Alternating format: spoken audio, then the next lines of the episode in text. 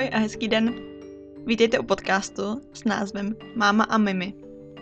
Já jsem Eliška, máma miminka, které se narodilo v prosinci roku 2018, a to den před štědrým dnem. Teď po několika měsících se nám život už jak takž ustálil a já jsem přišla s nápadem natáčet podcast, natáčet povídání o mých zkušenostech.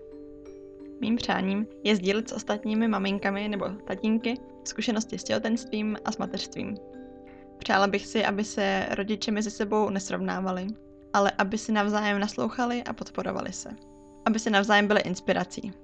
A i proto je tu tento podcast. Ahoj, já vás vítám u nového dílu a dneska si budeme povídat zase k tématu BLV. BLV neboli Baby Led Weaning je metoda zavádění příkrmu, při které se eh, kojení příkrmy nenahrazuje, ale je jimi doplňováno. Co si pod tím konkrétně představit a jak to v praxi vypadá, jsem vám schrnula už v prvním díle, který jsem nazvala BLV eh, příkrmy bez kaše. V dnešním díle bych se chtěla věnovat nejčastějším otázkám, které se kolem tématu BLV objevují a ráda bych na ně odpověděla. Kolem BLV panuje docela dost mýtů, tak je dobrý ujasnit si nějaké základní věci. Dal jsem dohromady šest takových základních otázek, které byste k tomuhle tématu mohli mít a stručně vám na ně odpovím. Ty otázky budou na témata, jak z BLV začít, jak je to s alergiemi při téhle metodě a jaké zásady je potřeba dodržovat, aby tahle metoda byla bezpečná. Na závěr vám povím pár příkladů z našeho jídelníčku, abyste měli představu, co v této metodě můžete podávat k snídaním, svačinám, obědům a večeřím. Princip je takový, že pro miminko nemusíte nic extra vařit, ale vlastně mu dáváte to, co jíte sami a tudíž si ušetříte práci při přípravě jídla.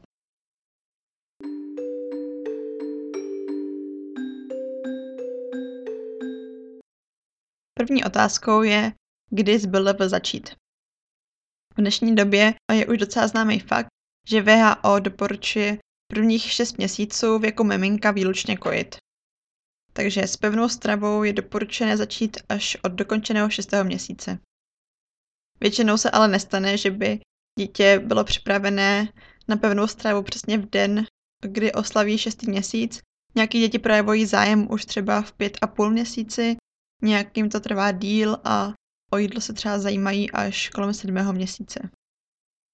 Zájem o jídlo je jedním ze signálů, jak poznat, že je dítě připravené.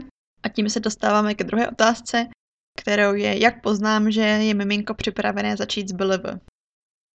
Jedním tím signálem může právě být, že má zájem o jídlo, což, což poznáte tak, že se na vás dívá, když jíte, napodobuje kousání a snaží se získat jídlo, které máte v rukou nebo které je u něj poblíž na stole. Dalším bodem je, že miminko ztratilo vypuzovací reflex, který se u malých dětí stará o to, aby se jim do pusy nedostalo nic, co by mohli vdechnout a co by pro ně mohlo být nebezpečné. To v praxi znamená, že když si vloží jídlo do pusy, tak už nemá nutkání ho jazykem vyplynout ven, ale je schopné ho v puse udržet a kousat. Dalším důležitým kritériem je to, že miminko eh, by mělo být schopno samo sedět což ale neznamená uh, samostatně bez podpory, ale ovládat zádové svaly tak, aby třeba u vás na klíně mohlo samospevněné držet s malou podporou. Je důležité, aby miminko ovládalo zádové svaly, protože ty mu potom v případě jakéhokoliv zakuckání nebo vdechnutí jídla pomůžou to jídlo dostat z pusy ven a tím mu můžou zachránit život. Pokud je miminko ještě hodně zhroucené, tak je dobré s zavádění BLV ještě počkat. A čtvrtým takovým základním kritériem je, že miminko by mělo být schopné samo jíst, což znamená, že by mělo mít dobrou koordinaci ruka-ústa, vzít jídlo do ruky a vsunout si ho samo do pusinky. Tyto informace jsem čerpala z článku z blogu BLV krok za krokem. Tenhle blog vám moc doporučuju. Jedná se o takový návod, jak z BLV začít. Ehm, jsou tam různé články o tom, co je pro děti vhodné, jakou formou by se měly stravovat. A právě tady ten článek o tom, co je to BLV, tam najdete tady ty typy, jak poznat, že miminko už je připravené. Autorka Radka má i stejnomený Instagram, tam ji najdete právě pod účtem BLV krok za krokem. Třetí otázkou je takový zamyšlení, a to dává smysl takhle malé miminko nechat se mu rozhodovat? Odpověď na otázku jsem si eh, připravila z knížky od Jill Ripley. Ta tam vlastně přirovnává učení se jíst k učení chodit. Když dítě dělá samo první kroky, tak taky my nad tím nemáme kontrolu a necháváme ho samotné zkoušet to, padat, rozhodovat se, kdy je čas udělat další krok a necháváme celkově celé to učení na jeho tempu a na to, jaké tempo si zvolí. Věříme mu v tom, že ono je schopné se chození samo naučit a tu kontrolu nějak nepřebíráme.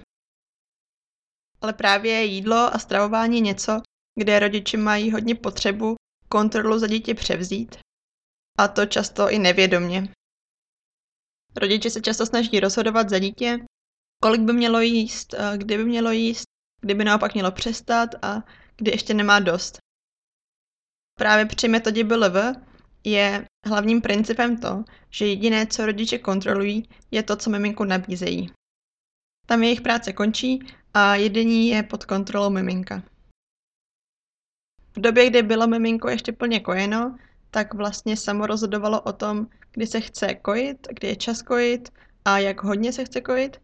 A vlastně BLV v tomhle smyslu i pokračuje, protože dál nechává na miminku úlohu rozhodnout se o tom, kdy chce jíst a kolik toho chce jíst. Takže to, že miminko samo rozhoduje o pevné stravě, pak vede k tomu, že si samo rozhodne i to, kolik chce být kojené a samo si vede tady to zavádění příkrmu tak, aby to vyhovovalo jeho potřebám. Tím, že miminko dostane na jedení dost času, vlastně dostane možnost tomu pořádně to naučit, dostat dobré motorické schopnosti a jídlo poznat tak, jak jeho to zajímá a ne jak je mu to představováno. Toho obohatí i co se týče motoriky, protože tím vlastně, jak sam používá ruce, pusinku, samokouše, tak um, si posílí tady ty motorické schopnosti už docela brzy. Samozřejmě tam potřebuje toho rodiče jako takového průvodce.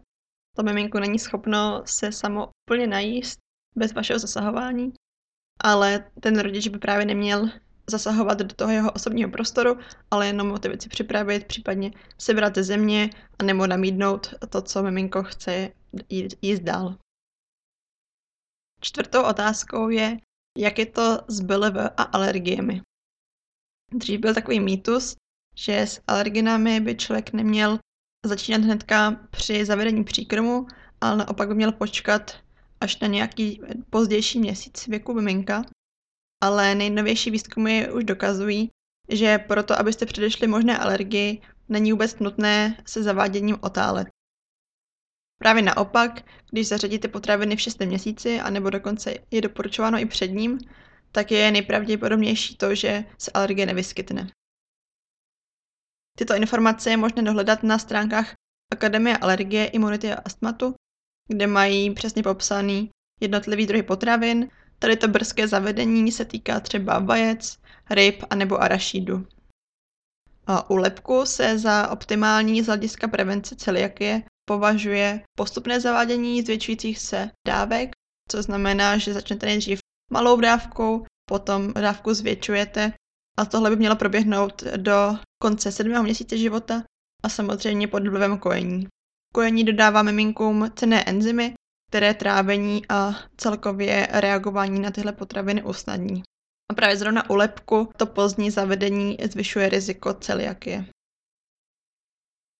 Pátou otázkou je, jak je to vlastně s pořádním zavádění potravin. Hodně z vás může z té klasické metody znát to, že se vlastně nejdřív vybere jeden druh zeleniny, která se zkouší několik dní, potom až se přidá další druh a až po několika dnech nebo dokonce týdnech se eh, zelenina, eh, případně brambory, maso a podobně kombinuje. V dnešní době ale už je jasné, že pořadí zavaděných potravin nehraje roli. Právě i z hlediska alergií, kdyby se jednotlivé potraviny měly zavít co nejdříve, se dneska už nepovažuje za nutné čekat Samozřejmě pokud se ve vaší rodině alergie nevyskytují a není potřeba zacházet s těmi potravinami opatrněji. Hlavní důvod toho, proč už není důležité zavodit potraviny postupně, je to, že když s příkrmem počkáte až po tom šestém měsíci, tak v šestém měsíci je ten trávicí systém tak vyzrálý, že se zažívací problémy většinou nevyskytnou. Dříve se právě zaváděly příkrmy už po čtvrtém měsíci a to vedlo k časté nesnášenlivosti různých eh, potravin, ale to vlastně bylo tím, že ve čtvrtém měsíci ten trávicí systém ještě není tak vyvinutý, aby všechno dokázal bez problému strávit. BLV to miminko vlastně začíná s konzumováním hodně malých množství toho jídla, což vlastně je dobré v tom, že to na trávicí systém není velká zátěž, ale vlastně ho zatěžuje pomalu. A to je taky rozdíl od toho, když miminka krmíte, tak vlastně už při tom krmení do sebe dostávají docela velké množství těch potravin, ale u BLV to jde hodně pomalu a tudíž si ten trávicí systém pomalu naježdí na tu pevnou stravu. Vlastně i z důvodu toho, že miminko se s tím jídlem nejdřív hraje, různě ho zkoumá, čuchá se k němu, olizuje ho, tak se není potřeba bát zavíst různý druhy potravin, protože za prvé ty potraviny vlastně ani v tom množství nesní a za druhé už mělo být v tom věku tak vyzrálé, že by to u něj nemělo dělat žádnou neplechu. Dostáváme se k šesté otázce a to je, jak praktikovat BLV bezpečně. Většina lidí si z BLV tak nějak spojuje eh, jakési vyšší riziko toho, že se děti můžou udusit. To si vlastně odvozují od toho, že když dítě jí samo, tak je to pro ně nebezpečné. Ale podle výzkumu to riziko udušení není vůbec vyšší než u dětí, které jsou krmené. Vlastně, když si to rozebereme, tak to dušení znamená, že se jídlo dostane do dýchací trubice a brání v průchodu vzduchu. U BLV vlastně, když dítě jí samo, tak má kontrolu nad tím, jaké kousky poliká a jaké ještě kouše. Tím se to miminko samo a docela rychle naučí rozhodovat, jaké velikosti je schopno zpracovat a bezpečně spolknout. Někdy se může stát, že se to miminko zakucká, ale to je v pořádku, protože tím ukazuje, že má kontrolu nad tím to jídlo vyplivnout, když se dostává do zadní části úst. Ze začátku se miminka můžou zakackávat více, ale jde jen o to, než se to miminko dostane nějaký, do nějakého cviku, eh, zjistí, jak s tím jídlem manipulovat správně a jak ho rozmělnit v puse, než ho spolkne. A když je dítě krmené lžičkou, tak často se stane to, že mu rodiče tu plnou lžičku umístí do úst a to miminko vlastně vůbec nemá kontrolu nad tím, kolik toho v puse má. A tím, že ta lžička je zasunutá docela hluboko, tak vlastně může se dostat i za hranici toho, aby to dítě poznalo a začalo kašlat, pokud by toho jídla bylo hodně. Takže dá se říct, že i krmením lžičkou se to dítě může začít dusit. A pokud právě naopak dítě jí samo, tak mu dáváme prostor se naučit bezpečně manipulovat s tím jídlem a tak se snižuje to riziko, že se něco přihodí. I tak je ale důležité dbát na několik základních pravidel, aby stolování bylo bezpečné. Je důležité nespouštět miminko z očí, když samojí, ať už sedí u vás na klíně nebo samou židličce. Pokud jste u něj dva a máte pocit, že vždycky jeden kontroluje, tak je dobrý si vyjasnit, kdo v tu danou situaci má tu odpovědnost a hlídá, aby se nestalo to, že vždycky ten druhý si myslí, že ten druhý dává pozor a nakonec vlastně ani jeden to miminko nekontroluje. Když dítě sedí v židličce, tak je důležité nenechat ho bez dozoru, takže třeba když se otočíte nebo si něco chcete podat, je vlastně v tu chvíli dbát na to, aby ho někdo kontroloval. Také je důležité, abyste nikdy nejedli ve spěchu nebo pod stresem. To je lepší třeba potom to jídlo úplně nechat být a to miminko jenom nakojit. Více informací o bezpečnosti se dozvíte na stránce BLV krok za krokem, kterou jsem už doporučovala. Tam je přímo článek o tom, jak na zavedení příkrmu bezpečně. Poslední často otázkou je, jak vypadá jídelníček miminka, které se stravuje metodou BLV. Nejdřív tady mám takovou ukázku našeho denního jídelního plánu, dalo by se říct. Je důležité zmínit, že to kojení pořád hraje velkou roli, takže tady je takový jídelníček přibližně 9-10 měsíčního miminka. Ráno začneme kojením, potom k snídaní může být třeba půlka banánu a trochu jablečného pyré. Dopoledne opět kojení a spánek. Typickou svačinkou je u nás třeba rýžový chlebíček. Pak následuje oběd, kterým může být třeba pečená mrkev, květák a k tomu ryba. Po obědě je zase kojení a spánek a odpoledne eh, na svačinu eh, většinou nabízíme různé ovoce, třeba švestku nebo jablko. Tomu v podvečer ještě jednou kojení a k večeři u nás bývají často třeba míchaná vajíčka, kousek chleba a k tomu okurka. Před spaním pak znova následuje kojení a potom noční spánek. V noci je teda ještě asi tak třeba třikrát, čtyřikrát kojení. Takže takhle třeba může vypadat eh, jídelníček miminka, které má eh, třeba těch 8, 9, 10 měsíců. Na skladbu jídelníčku samozřejmě existují různé názory, ale většinou se shodují v tom, že je dobré vařit co nejvíce z čerstvých surovin, nepodávat eh, hodně jako průmyslově zpracované jídlo a vybírat hlavně sezónní ovoce a zeleninu plus kvalitní maso, rybu a k tomu i nějaké luštěniny a obiloviny. Ohledně třeba vajíček a mléčných výrobků se asi každý musí rozhodnout sám, kdy je čas je zavést. Někdo třeba radí až v druhém roce, my jsme osobně vlastně třeba jogurt a vajíčka nabízeli právě i už třeba od těch 6, 7, 8 měsíců, ale samozřejmě ne ve velkých množstvích, takže třeba dvakrát, třikrát do týdne. Ještě tu tedy mám eh, pár typů, co na snídaně, svačiny, obědy a večeře.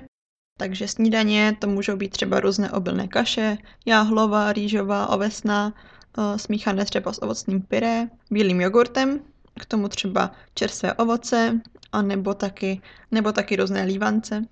Dále to můžou být třeba ovocné mafiny, které upečete, anebo banánový chlebík. Na oběd můžete miminku připravit třeba pečenou zeleninu, masové kuličky, těstoviny s omáčkou, pečenou rybu, napařenou zeleninu, bramborovou kaši, cokoliv, co vlastně byste si dali k obědu i vy a, a bude to bez soli a neokořeněné. Na večeři třeba míchaná vajíčka, omeleta se špenátem a my třeba často děláme husté zeleninové polívky, teď na podzim třeba dýňovou, řepovou nebo bramborovou.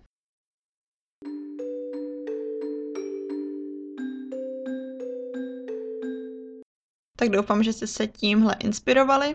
Pokud hledáte další inspiraci, tak můžete kouknout na Instagram ke mně do záložky BLV, kde často fotím, eh, co naše miminko má k jídlu. Já vám přeju spoustu úspěchu na vaší bylové cestě.